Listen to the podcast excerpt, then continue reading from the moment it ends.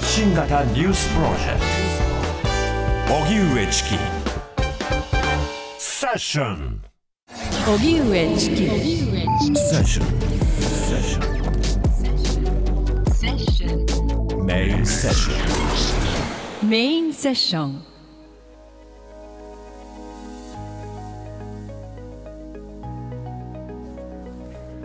社会をどう設計していくか能登半島地震から考えるペット対策と災害救助犬これからの社会をリスナーの皆さんと共に考えていくシリーズ「社会をこれからどう設計していくか」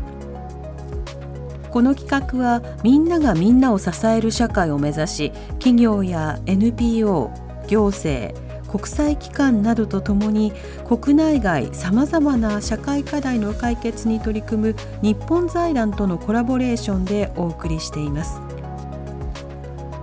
共同通信によりますと能登半島地震の被災地ではペットがいるからと避難所に行くことをためらう被災者が少なからずいるということです。環境省は東日本大震災を機に飼い主とペットが一緒に避難する同行避難を推奨するもののトラブル回避のため大多数の避難所は室内への連れ込みを認めていないということです。一方今回の地震では行方不明者の捜索のため災害救助犬の活動が注目されました。今日は災害の中でのペットとの関わりをどうするのかまた注目された災害救助犬について取り上げ災害の中での共生社会の在り方について改めて考えます。では今夜のゲストをご紹介いたします。えー、九州保健福祉大学臨床心理学部教授の加藤健介さんです。どうぞよろしくお願いいたします。加藤さん。よろしくお願いします、はい、リモートでご出演いただきます。さて加藤さん普段はどういった研究されているんでしょうか？はい。あの、私の専門は、あの、グループダイナミックス、社会心理学というものが専門になっておりまして、はい、えー、集団の動きや変化から人の心を考えるというのを、えー、専門にしております。うん、その、あの、いろいろな、あの、人間の集団の中に、まあ、犬とか、猫とか、そういう動物たちが出てくるような場面を、まあ、現場にしてきまして、そこから、あの、人の心や暮らしや生活の課題について研究を進めております。うんこの人間と動物、まあ、とりわけペットなどとの距離というのは、この間どんどんどんどん縮まって、なおかつ親密な関係だというふうに考える方が多くいらっしゃいますね。こうした変化も論文の中で触れられてますが、やはりこういった変化というものは、すごく感じるようなところもありますか？感じますね。やっぱりこう、あの、この二十数年間の間にこう、どんどん、あの、ペットとの距離が近くなってきて、あの、社会のいろんな場面に動物が出てくるようになっているなっていうのは、あの、いろんな事例を通して感じるようになっております。うん。あの、加藤さんの論文、日本における人とペットの災害対策というものでは、はい、まあ、冒頭で、あの、論文ではね、前振りというか前提を書くようなところがあるんですけど、ええ、あの、90年代からその家族、ペットを家族だというふうに考える人が増えていることであるとか、うん、えー、主観的家族論っていう別の山田さんという研究者の方の、まあ、議論を引用してきて、より家族だっていうふうに位置づける方の割合というものが、まあ、増加しているということ。まあ、だからこそそれが引き離されるということは、災害時においてもとても心の痛みを伴うものなのだということが書かれています。この災害時の動物に着目をして研究するようになったのは、これはどうしてなんでしょうか？はい。あの、まあ、それまでは、あの、心理系や福祉系の課題をしてきたんですけれども、あの、ちょっと、えっ、と、話があれなんですが、私の、えー、恩師にあたる、えっ、と、大阪大学の渥美先生っていう方と、はい、まあ、私はどちらもあの、あの阪神淡路で被災をしておりまして。渥、う、美、ん、先生というのは災害研究の。あ、そうです。はい、はい。で、えっ、と、まあ、恩師の方はずっと災害救援を、えー、テーマに、えー、お仕事をされてきまして、私はまあその近くでアニマルセラピーとかそういう研究をしてきたんですけれども、うん私今宮崎に住んでいるんですが、はい、あの、2016年に熊本地震が発生した時に、まあ、あの、恩師たちと一緒に、あの、被災地に入って、まあ、まず、こう、被災地支援をしようっていう形で、えー、現場に関わろうとしたんですね。うん、そしたら、一番最初に入った益城町の避難所に、犬とか猫とかペット連れの方がたくさんいらしてて、あ、こう、こうなるんだというふうに、あの、そこで初めて、あの、発見をしまして、そこから、あの、皆さんたちと一緒に、こう、復興に向けていろいろお手伝いさせていただくっていうことを進めてきたんですが、それが一番のきっかけになっています。うん、その時見た避難所の様子、こうなるんだというふうな風景というのはどういったものだったんでしょうか？はい。あの、もう、えっ、と、子供からお年寄りまで、あの、明らかにこう、あの、車椅子を使ってる方とか、あの、そういった方々と一緒に、あの、犬も猫も、えー避難所の中に入ってくるんだっていうようなところがまず驚いたっていうことですね。うんで、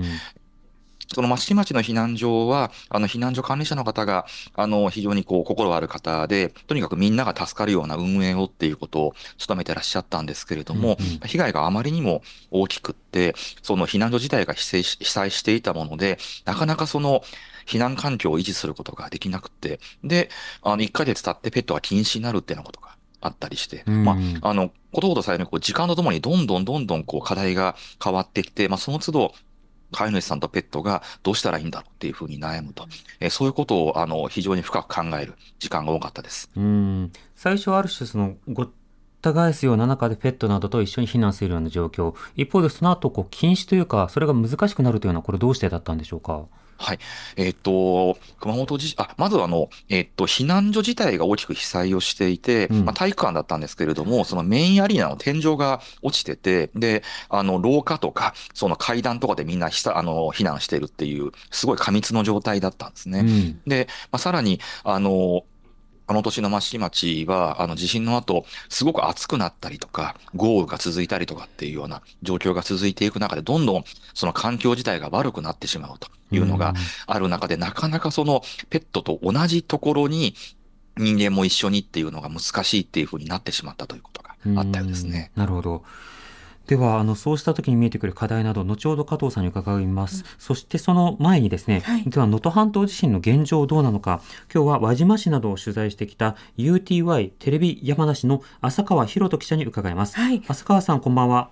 こんばんは。よろしくお願いいたします。およろしくお願いします願いいたします。浅川さんははいげ現在どちらにいらっしゃるんでしょうか？はい。今、あの大規模な火災が発生した輪島朝市から1キロほど離れた輪島市の道の駅にいます。うん今日はどういった取材をされたんでしょうか？今日から再開した珠洲市、輪島市、能登町と金沢を結ぶ避難をしている人たちの一時的な帰宅を支援するバスの取材をしました。ああなるほどそのバスの利用者の方々乗客の方々の反応などどうでしたか？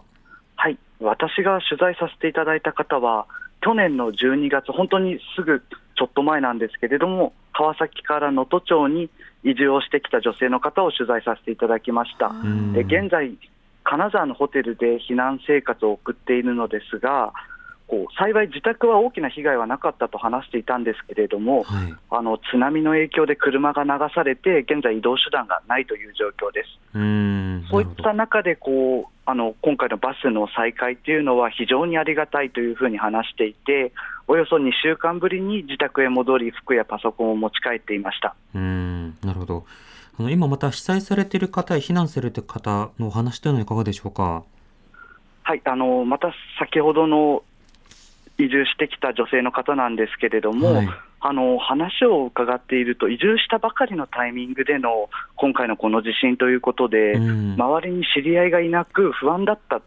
というふうに話していたんですけれども、はまあ、あの助け合ってここまで来られて、来られたというふうに話していました。うん。で、また、こう被害は大きかったんですけれども、その方自身、能登の自然に惹かれて移住してきたということで、ライフラインが復活をしたら、また戻って生活していきたいという話をしていましたうー。んなるほどあの避難されている方の生活状況などはいかがでしょうか？はい、あの一昨日なんですけれども、あの震災以降、ビニールハウスで過ごしている方々を取材させていただきました。はい今も最大で5人ぐらいが寝泊まりをしているんですけれども、ビニールハウスというと寒いような印象は受けるんですけれども、体育館より暖かいというふうに話していて、日の光であったり、うん。とストーブを焚けば暖かいから、こちらで暮らしているというふうに話していました。うーん。でその中でこう雪の取材、雪の対策の取材で行かせていただいたんですけれども、はい。あのビニ灯油ストーブをこう一日中焚き続けて、あの雪を積もらないように対策をしていたりししてあの皆さん暮らしている方々で知恵を振り絞りながら生活しているというのが印象的でした。うんなるほど。ビニールハウスなどあの個別で避難を避難所を作っていられる方にはその物資などはどうでしたか？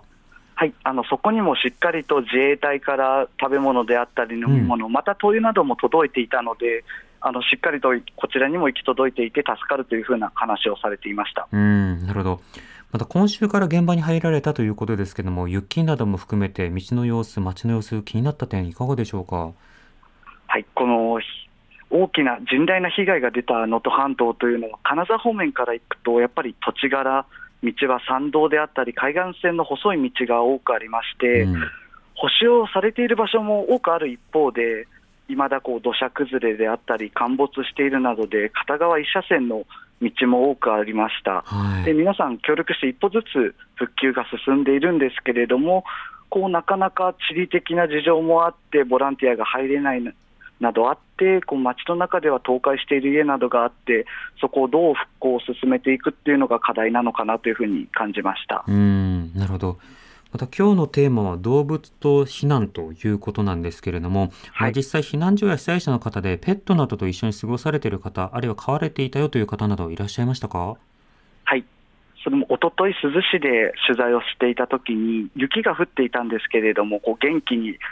元気なワンちゃんと一緒に散歩している方にお話を聞いたところ、うん、その方も自宅があの被害に遭われて避難所に避難をしている状況だったんですけれども、はい、そのその方はあの避難所に許可をもらって、避難所の入り口のところでペットペットを住まわせていいよということで、うんうん、避難所と避難所にも連れていくことができたというふうに話していました。うん。その避難所でのその犬の扱いというのはどうでしたか？こう話を聞いていると、まあ、飼い主さんはこう動物が苦手な避難避難している方もいるので、申し訳ないという思いもありながらも、うん、こうそのワンちゃんを見に来てくれる方々がいたり、こうすごいだんでたりしていて、それが癒しになってくれてるのではないかなみたいな形で、あの誇らしげに話していたのが、とても印象的でした。なるほど。また雪の中で元気に歩いていたというふうに話されてましたけれども、その犬はあのその中でも雪にこうはしゃぐような感じなのか、それとももうひょうひょうとあの変わらずという感じだったのか、どうだったんですか？結構小走りみたいな形で、あの飼い主さんをこう、うんうん。飼い主さんよりぐいぐいぐいぐい、もちろん道とかもまだ土砂あの陥没しているところもあるんですけれども、えー、大きな道を広い範囲で歩いていて、うん、何度か散歩している時にも、僕が取材をしていても、同じ方に会ってご挨拶したりしていました。なるほど。そのその様子を見た浅川さんのこの動物とそれから避難というものについてはどんな点感じましたか？もちろんこう動物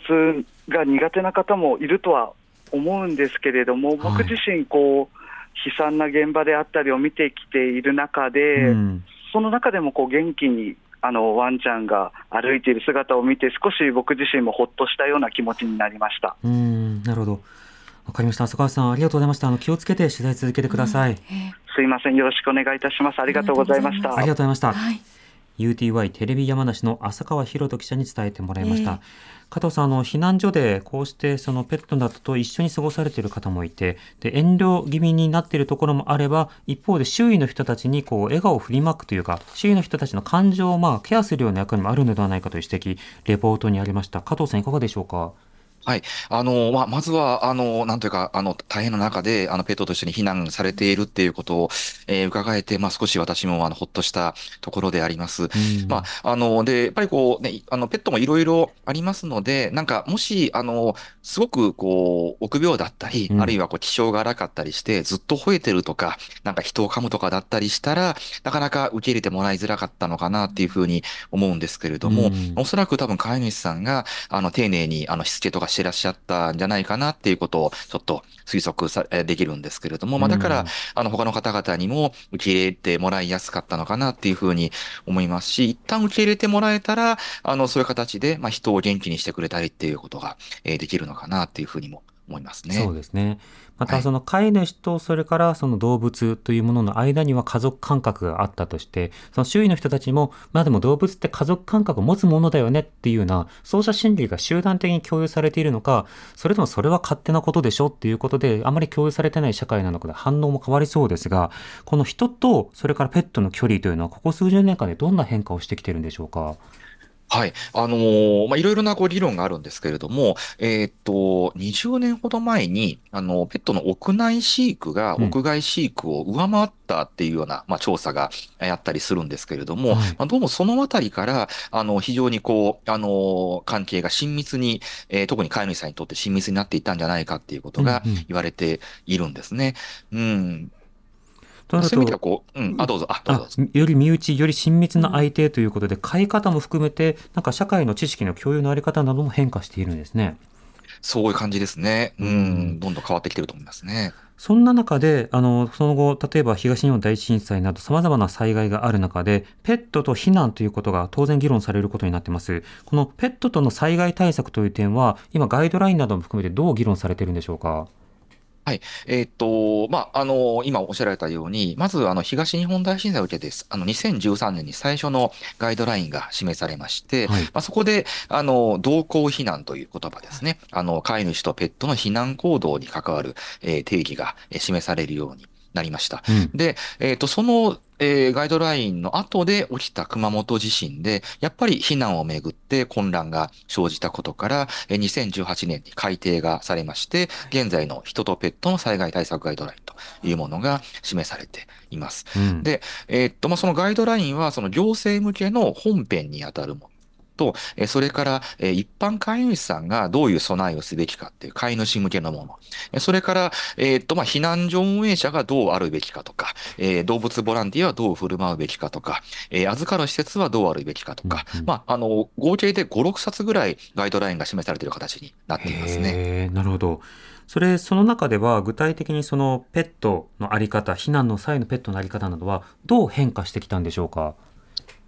えーっと、まあ、まず、あの、い一緒に入れるっていうことに関して言うと、あの、あ、そうですね、変化というと、あれですけれども、あの、まあ、まあ、言葉の定義としまして、えー同行避難って一緒に入れるっていう言葉と、それから、あの、避難所のどこかに、あの、ペットの居場所を、えー作るっていう、同伴避難っていう言葉が、えーまあ、少し示されているっていう形になっていますね。まあ、そういうふうに、あのー逃げてき、逃げてきたときに、あどういうふうに対処するのかっていう議論が、えーまあ、ガイドラインで示されてから、まあ、各自治体で少しずつこう対応が進んできてるっていうのが、えーこの、えー数年ぐらいの動きかなというふうに思っています。うん。これ、あの、同行避難は、例えば避難された場合に、その同じようなスペースで一緒にいられること。一方でそこはちょっと、あの、人もたくさんいるし、まあ、入りきれないし、あるいはその、例えばアレルギーの方もいるしということで、じゃあ、ペットのか、ペットの方の方は、こう、避難のこちらの方にこう集まってください。犬さん、猫さんどうぞみたいな、そうしたものが同伴に当たるんですか？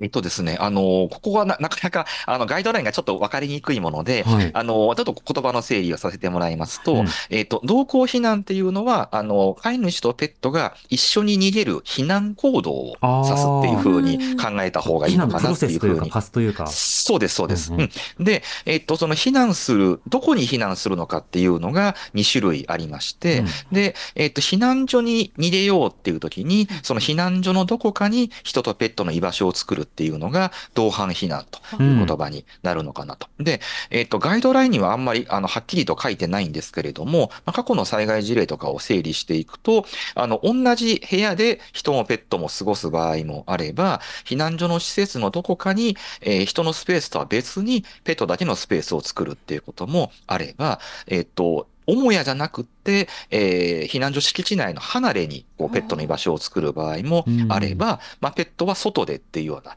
でも敷地のどこかでっていうような場合もあれば、まあ、いくつかその居場所の作り方っていうのが、えーあるようだと。まあ、それを、えーそれぞれの被災地の事情に応じて、あの、皆さんがこう作っていかれてるということで、じゃだというふうに思っていますね。なるほど。また、あの、なかなか自分の自治体や、それから避難所では預かることができないのでということで、例えばそのボランティアなどで、県外の方に、その、例えば犬だけ、ちょっと預かってもらうなど、こういったようなこともありますが、これは同伴避難とはまた別ですか？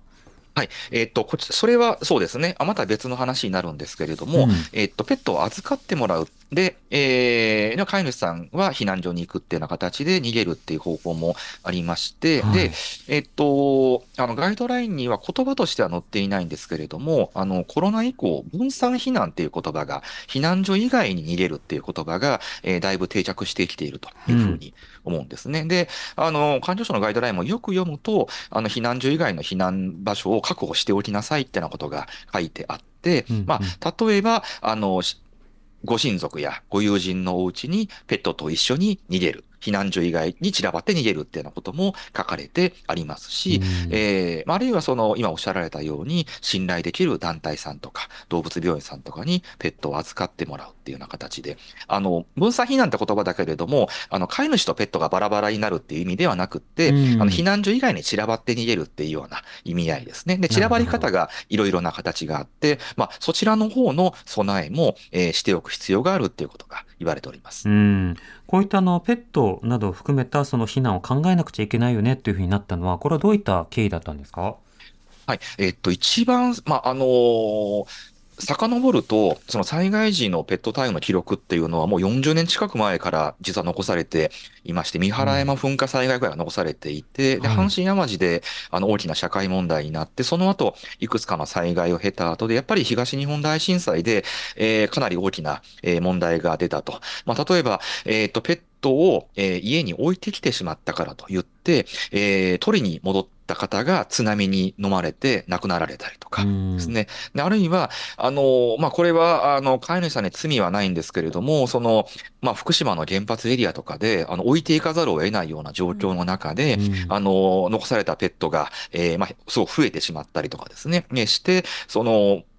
元の生活環境が荒れてしまったりっていうような問題がクローズアップされて、まあ、それもあって、とにかく、あの、災害時には一旦一緒に逃げましょうっていうことを環境省が推奨するようになったという経緯があるんですね。うんうん。うん、でも一方で、その、えー逃げた先の、あの、避難所でどう受け入れるのかっていうところで、まだ十分にこう整備が進んでいないところがあって、やっぱりこう、どうしても、あの、逃げ、逃げた先でどこに居場所を作るのかっていうので、あの、毎回、こう、災害ごとにこう課題が生まれていて、やっぱり今回の能登地震でも同じような課題が見られているというふうに聞いています。うんこれ避難のフェーズとそれから避難所で生活をするフェーズそれぞれあると思うんですがまず命が助かるためにこう逃げるというタイミングですと、まあ、先日ねあの航空機の例えば衝突事故などによってあの例えばペットも亡くなったではないかって話があった際にでもそれは、まあ、あの貨物扱いだしとか緊急時だしということでしょうがないじゃないかという議論もあったりしたわけですけどでも我がことのようにこう考えていくとそうした時にやっぱ連れて行きたいって考える方が多くいらっしゃると思うんですよね。その時避難行動の最初の一手の時にそのペットをどうするのかという議論とそれから避難した先でペットとどう暮らすのか。これらの議論というのはそれぞれどうでしょうか？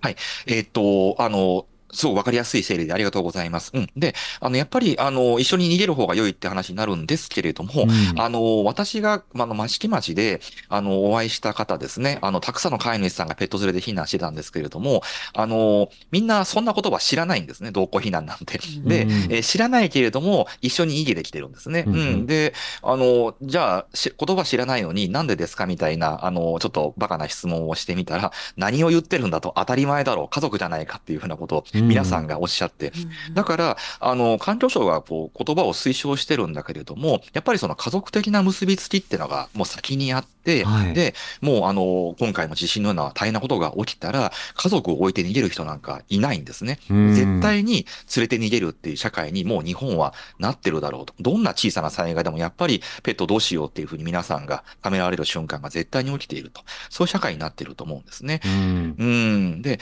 で、一方でやっぱ避難所生活というかね、避難生活に関して言うと、まだまだやっぱり、あの、ペットに限らずですね、あの、いろいろな方が、あの、病気の方も、障害のある方もね、あの、いろんな方が安心して避難できるような環境が、えー各地域で準備できてるかっていうと、必ずしもそうじゃないなと。うん。もし地域のいろんな方があ逃げてくることを前提に防災が進められてるんだったら、まあ、当然ペットのことも考えるべきだろうし、一方で、あの、呼吸器疾患を持ってる方とか、アレルギーの方も来たりするから、はい。じゃあどうししたらいいかってことを、本当は備えるべきだろうっていうふうに思うんですね。で、まだそこの、えー、準備がなかなか進まないときに、えー、残念ながらもう次から次に災害が来るっていうのが、えー、現状になっているというふうに考えています。なるほど。これあの、例えばパーテーションの話であるとか、段ボールハウスだとか、まあ、キャあのキャンピングシェルターであるとか、いろんなものを含めて、あのどういうふうにプライベートを確保するのかという議論も、あの今回もまた遅れたなというような感覚はあるわけですけども、それやっぱり確かに疾患対策とか、それからまあ犯罪対策とか、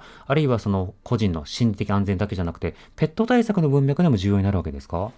思いますね。あの、なんか、スペースをうまく、あの、分けると言いますかね。うん、あの、まあ、この分野で言いますと、その、特にペットに限って言うと、あの、大事な言葉が3つあるというふうに言われていまして、はい、えっ、ー、と、まあ、人とペットの居場所を適切に住み分ける。ですね。あの、みんな同じところにギュッてするからトラブルになるわけであって、うまく分けられませんかってことを考えましょうと。そして、あの、できれば、あの、出入り口も分けると。あの、どうしても一緒にいられない方もいらっしゃるので、あの、動線を分離しようってことが言われてて。で、何より大切なのが、もう飼っている方も飼ってない方も、もう被災された方、皆さんがお互いを、あの、思いやりやって、助け合って、あの、復興に向かっていく。その思いやりっていうのが大事だっていうふうに言われていまして、これがうまくできた避難所ですと、あの、ペットの居場所も作れるかなと。先ほど、あの、記者さんがお話しいただいたように、あの、入り口で申し訳ないけれども、居場所をここにしてくださいっていうふうにして、で、そこで、あの、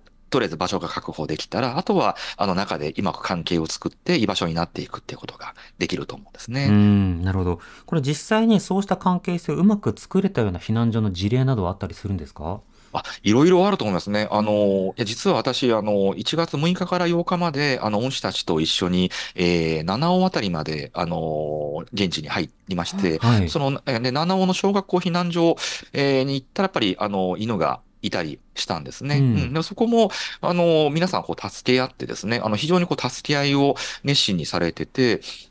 で、その、私がお会いしたのは、あの、豆柴の飼い主さんで、はい、その、他にもそのペットが入れるお部屋が、飼い主さんの入れる部屋があったんですけれども、うん、あの、その豆柴だけが、教材室みたいなところに、ケージに入って、こう、チンと置かれてて、うんうん、で、あのこれはなんか、ひょっとして、猛犬かなっていうふうに、あの、あの、怖い犬なのかなと思ったんだけど、すごい可愛らしい感じで、はい、なんで別室なんだろうっていうふうに思ったら、まあ、飼い主さんが、いや、なんか、あの、他のペットがちっちゃい犬ばっかりで、うん、あの、なうちの犬、ほら、でっかいじゃん。、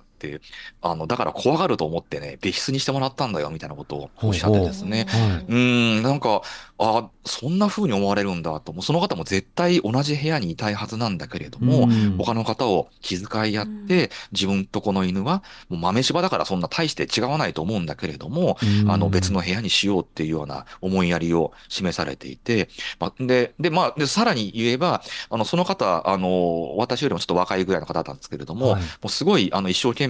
あの、避難物資の、あの、支援物資の仕分けとかをですね、されたりとかっていう風にして、避難所運営にご尽力されてて、皆さん助け合うっていうのができててですね、そういう避難所だったら、あの、ペットのことも考えようっていう風になりますし、で、あの、飼い主さんであっても、他の飼い主さんのことも気遣うっていうことができていれば、まあ、よりこう、温当な、穏便な形で、あの、避難生活っていうものが過ごしやすくなるんだなと。まあ、そこは、あの、本当厳しい状況にある中で、能、登、地方の皆さんの、その、助け合いの心っていうものに、すごく胸を打たれたことがありましたです。うんでもやはり飼い主や避難者同士の調整と、それからもう一つ今の話の中で、なるほどと思ったのは、そうしたペットを飼っていらっしゃる方が、その避難所のまあ切り盛りにもこう参加をしていると。なんか避難所のそのメンバーとして、じゃあペットはどうしようかということが議論できるというのも、これは大きそうですね。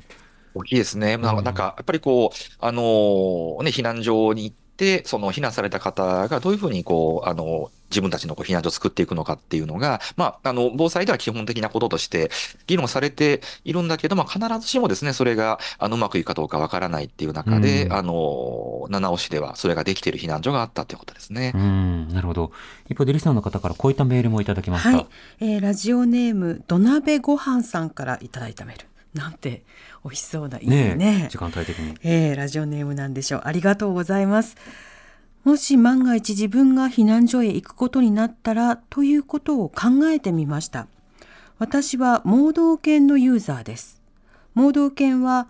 補助犬法という法律に基づいて基本的にはどこへでも入ることができます。が、もしこれが避難所であった場合、いくら法律が許しても他にペットを飼っている方に許されるものだろうかと悩んでいます。避難所にいる状況を想像するにみんなが苛立っているだろうと思うのです。そんな中、私だけが自分の犬を連れていれば、いくらそれが盲導犬であっても、あんただけずるいという感情につながらないかと不安です。なので、できれば避難所へ行くことは避け、自宅に滞在できればと思っています。私が住む団地は築年数こそもう50年近いものではありますが、しっかりした鉄筋コンクリート造りであり、311にもしっかり耐えました。1階でもないので水害の恐れもないと考えています。万が一を考え、食料や飲料水などの備えは1週間分ほどしてあります。こういう法律では割り切れない人の感情というものほど難しいものはないと思う今ですといただきました。はい、あの加藤さんあの避難できるとなったとしてもあの人々の反応が怖くて点々点というようなところもあるといただきました。加藤さんいかがでしょうか？はい。えーっと、あ、モード犬の方、あの、ユーザーさんなんですね。はいうん。あの、えーで、モード犬に関しては、ちょっと、あの、扱いが別で、ペットではありませんので、うんあの、環境省のガイドラインにも、あの、これはもう、あの、障害のある方の、あの、人権の話なので、はいあの、一生に、こう、避難をするっていうことが、あの、前提になってるってことは明記されていますね。うん。で、それから、あの、でこれはちょっと、あの、くわそういう分野を研究している先輩から聞いた話なんですけれども、あの、盲導犬って、その、育成団体さんと、あの、つながりがこう深くらっしゃるので、うん。万が一、その、えー災害などに巻き込まれた時には、そういう、あの、団体さんの方から、いろいろこう、サポートが入るっていうことがあるっていうふうにも聞いておりますので、うん。まあ、もし、あの、不安を感じてらっしゃるようでしたら、その、ご自分が、あの、使ってらっしゃる、えーまあ、使ってる失礼ですね。あの、一緒にこう、暮らしていらっしゃる盲導犬を、あの、まあ、届けてくれる団体さんにちょっとうん災害時のことを相談されるっていうのもいいかもしれないですね。うん、確かに。うん、田辺ごはんさん、ねそうですねぜひね、今のはいアドバイス。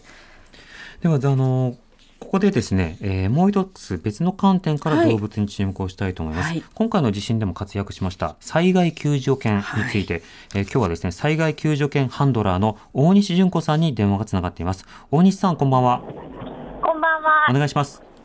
よろしくおお願いします。願いいたします。大西さんは今どちらにいらっしゃるんでしょうか？はい、私はですね、今、山梨県を、あの、中央道を、あの、走っている、あの、私が運転してるわけではないんですけれども、はい移動しているところです。はい。実は今日、あの、長野県の富士見町、八ヶ岳のふもとなんですけれども、うんそこで災害救助犬の試験があって、それを受けて、今、あの、関東へ戻っているところです。ああ、なるほど。あの、普段は大西さんどういった活動をされてるんですか？はい、あの私はあの災害救助犬の育成を行い、であの今回の能登地震のような大きな災害があった場合、救助犬を伴って現場に出動し、行方不明者の捜索活動をするという、えー任務を行っています。うん。で私の所属している、えー団体がですね、えー災害支援、それから、えー復興支援を手掛けている団体ですので、はい今でもですね、えーメンバーは、えー石川県珠洲市の方で医療支援だったり、避難所支援だったりっていうのを行っています。うん。今回の支援では災害救助犬どういった活動をされたんでしょうか？はい、えっ、と1月1日に、えー石川県に入りまして、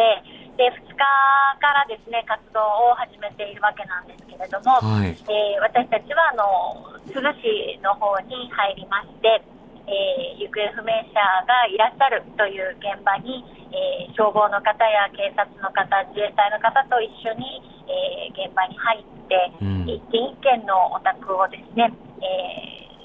捜索活動をするということを行っていました。はい。その活動の際に、その災害救助犬の役割と、そのハンドラーの方の役割というのはどういったものなんでしょうか？はい、あの災害救助犬はですね、あのこう周りにこう見えている人、立って歩いている人というものにはこう反応をするのではなくって、えー建物の中に閉じ込められている人、いわゆるその見えていない人、うんここには見えないけれども、ここにいる人たちとは違う匂いが、この瓦礫の隙間から出ているよっていうことを教えてくれるのが、はいえー災害救助犬の仕事なんですね。うん。で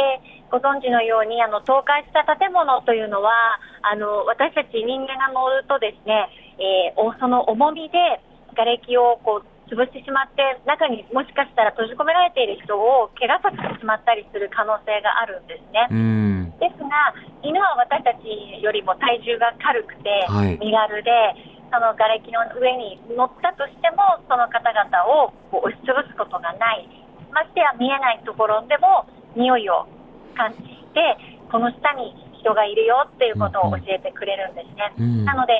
捜索、救出の活動が犬を使うことによって、安全かつスムーズに、スピーディーに行えるっていうのが災害救助犬です。うん。それとともにあるこのハンドラーは、それをこう、はいまあ普段から接したり、それからサインを嗅ぎ取ったりと、嗅ぎ取ったりというか、サインを読み取ったりということをするんですか？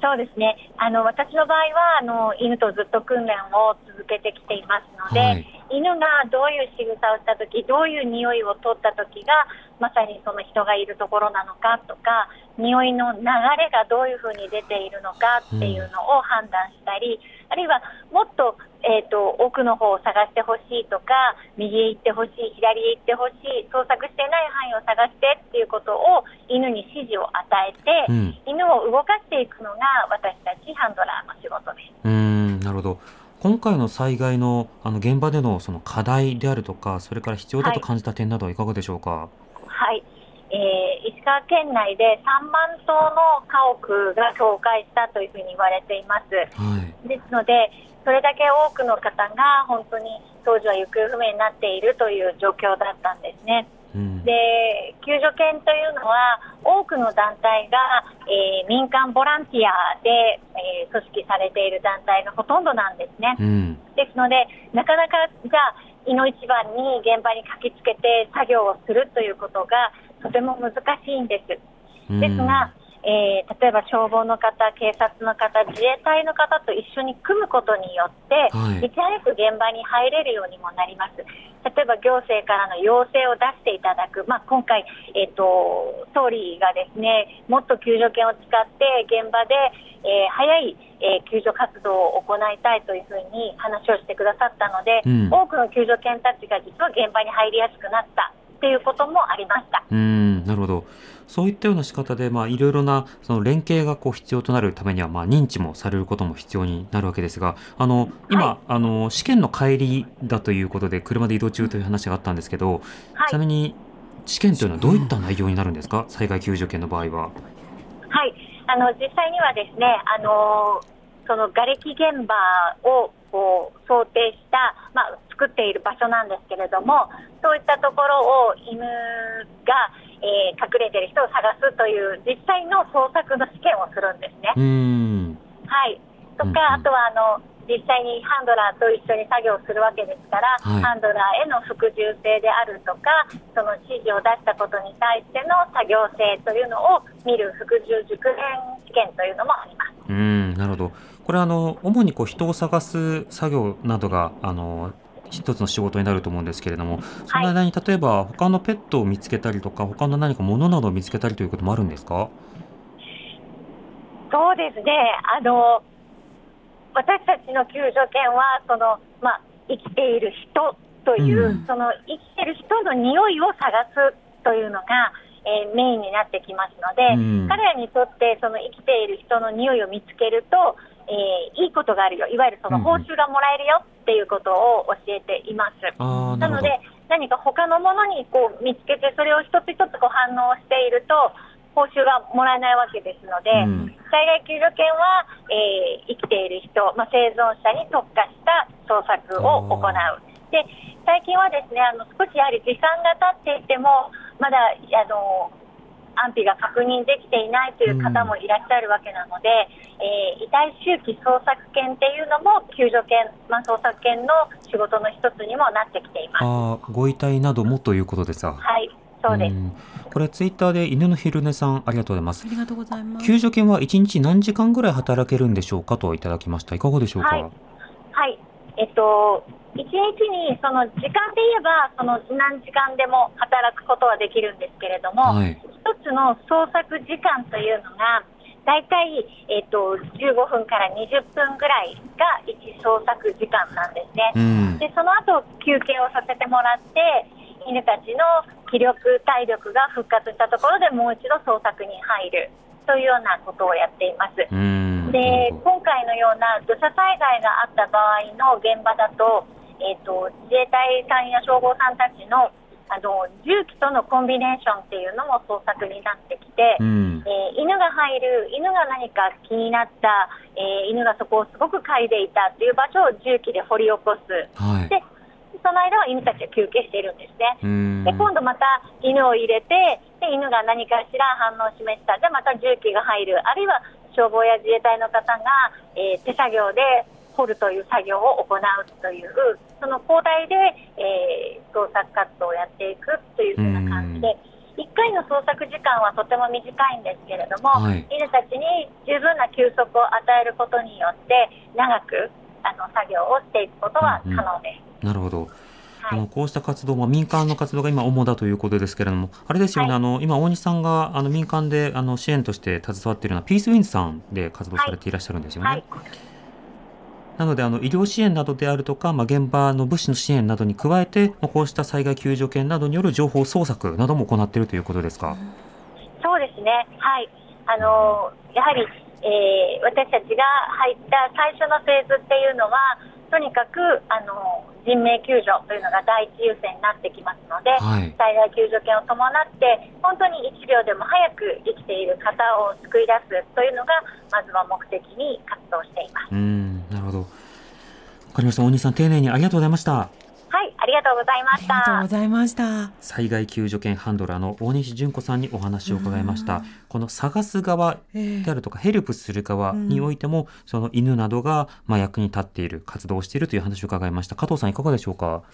はい。あのーもう本当に、ね、あの、救急救命の時期に、あの、救助犬のような、あの、もう人の力でできないようなことをする、あの、形で支援が入るっていうのは、本当に助かることだというふうに思っておりますですね。本当うんに最前線で、あの、ご苦労されていることとお察しします。ありがとうございます。うん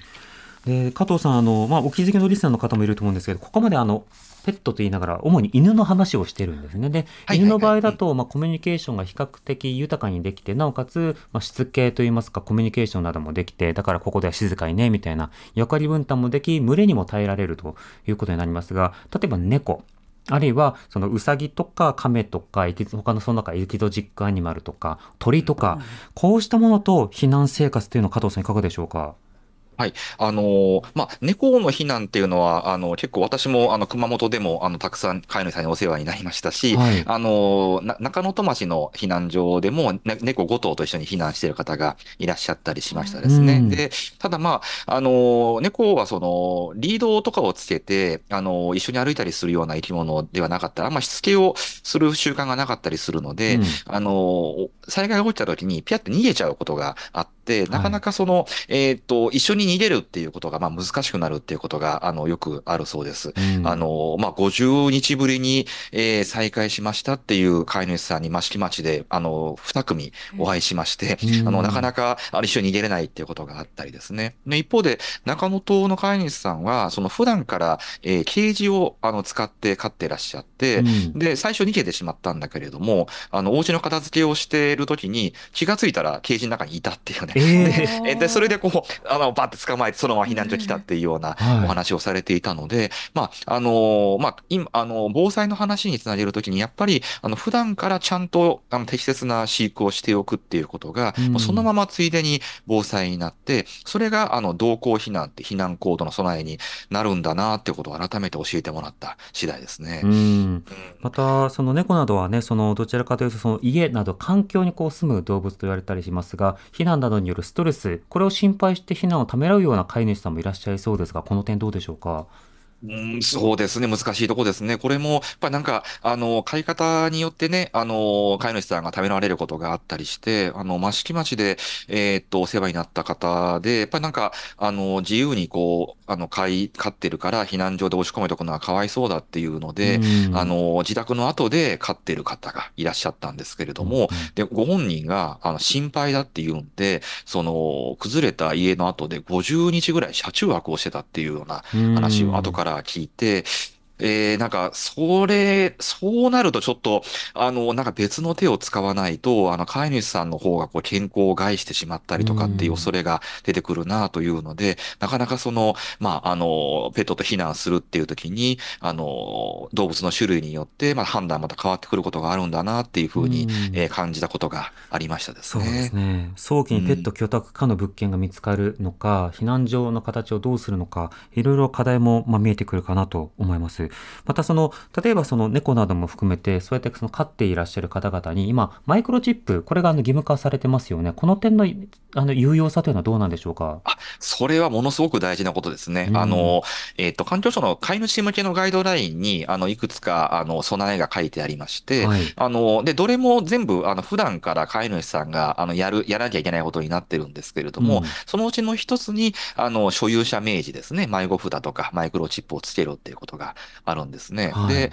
えっと、熊本地震の時の話だと、あの、私は益城町に入ったんですが、隣の熊本市さんの方では、あの、地震の前から迷子札100%運動っていうのをしてらっしゃったんですね。で、それ、まあ、あの、動物愛護的な意味でしてたんですけれども、それだいぶ普及してたもんだから、だから、あの、地震で、あの、たくさんペットが逃げてしまったんだけれども、えー、保護されたペット、みんな名前が入ってるから、うん、あの、割とすぐに飼い主さんの元に戻ったっていうような、えー、例があるそうなんですね。まあ、ことほどさように、その飼い主さんは普段からしておきなさいってことをちゃんとやっておくことが、本当にそのまま、あの、災害時に役立つんだなっていう。一方で、マシマキンの方は、あんまりその、えー、迷子札の習慣がなかったので、私が、うん、あの、地元の獣医さんから託された迷子札200個持ってたんですけれども、はい、1週間で空っぽになってですね、みんなくれくれっていう感じになって、やっぱり、あの、安定した住環境なくなって、どっか行っちゃうかもしれないっていうのは、本当に災害起きてしまった後で皆さん、あの、はだ、あの、我がことが感じてらっしゃるようで、その時に、あの、迷子札みたいな支援がすごく役立つことがありましたですね。そのチップは埋め込みですけど、迷子札っていうのは、首から下げるようなものですか、それとも服に服みたいな。えっと、それはね、あの、えっと、首輪にこうつけるような形になってましたですね。うん、だから、えー、猫の場合は、まずあの猫に首輪をつけるところから始まって、うんうん、そこにこう、なんかちっちゃいのをつけたりとかですね。うん、うん、まあ、マイホーダー自体は本当にいろんなタイプがある、ありますので、そこは、あの、飼い主さんが、あの、気に入った形のものを選ばれればいいというふうに思いますね。あでもそれも自治体などが普段から災害対策も兼ねてだけど、うん、迷子札なども含めて、犬猫、ペット、様々なものが共に存在している、様々な命と存在しているということ、前提に街を作るということ大事ですし、じゃあ自分の自治体がどうなっているのかなということを、ぜひ、あの、皆さん、あの、調べてほしいんですが、加藤さん、あの、自分の自治体を調べるときはどこに注目してほしいですか？はい。えっと、大体危機管理課が、まあ、避難所の対応について、あの、示されているはずですので、はい、ああの、えっと、危機管理課っていうのは延岡の言い方で、まあ、あの、防災担当の部署が役所にはあると思います。うんうん、そちらに問い合わせていただければと思いますし、うんうん、あるいは、えっと、動物愛護センターのような、あの、動物愛護の拠点が、あの、動物行政の拠点が自治体にあるかと思いますけれども、はい、そういうところに問い合わせていただいても、あの、お住まいのところで、えー、まあ、決まりがどうなっているのかについては知ることができると思いますですね。うん、いろいろ多角的な観点で、この災害対策を進めていきたいと思います。うん今夜は九州保健福祉大学臨床心理学部教授の加藤健介さんと一緒にお送りしました。加藤さんどうもありがとうございました。ありがとうございました。またどうぞよろしくお願いいたします。お願いいたします。Create a better future and new values with you. 発信型ニュースプロジェクト荻上チキ荻上チキ